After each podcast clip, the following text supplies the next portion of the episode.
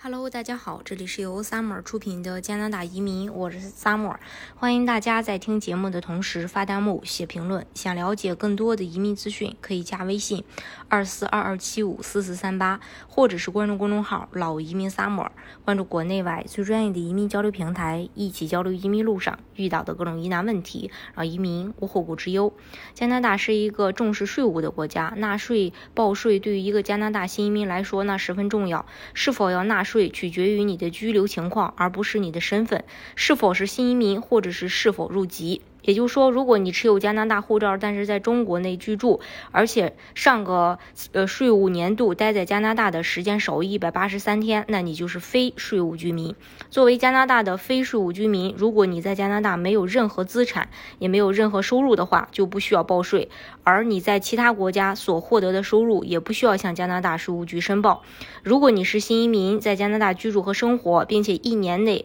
居住时间满一百八十三天，成为了加国的税务居民。那就算新移民也要需要纳税。成为加拿大的税务居民之后，意味着不仅是你在家国的收入需要上税，在其他国家所得的一样也要申报。新移民第一次申报个人所得税时，不需要呃这个申报海外资产，主要是由于税务局考虑到新移民刚来到加拿大，需要一定的时间来适应新的环境。和了解相关的税务申报要求。从第二次申报个人所得税开始以后的每年的四月三十日前，如果你在加拿大以外拥有超过十万加币的总资产。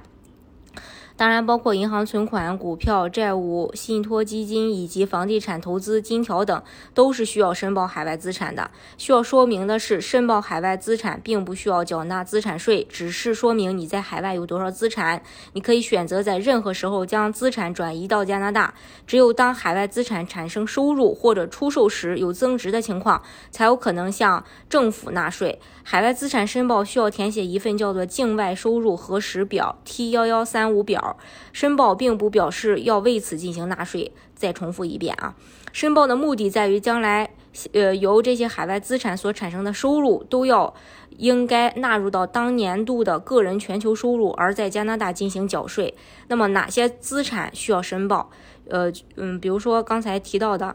呃，这个银行存款，嗯，然后上市公司股票。所有的加拿大境外的私人公司股票、加拿大境外的房产、海外债券、海外信托等等，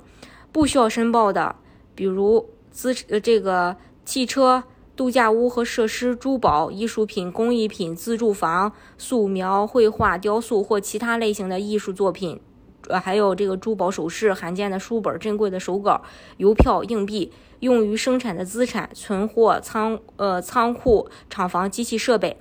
那如果你不申报有什么后果呢？报税呢是每位加拿大居民的义务，大家必须遵守。加拿大的税务法律是很严的，新移民需要认真对待全球收入及资产申报和纳税的问题，如果出错，可能会面临处罚。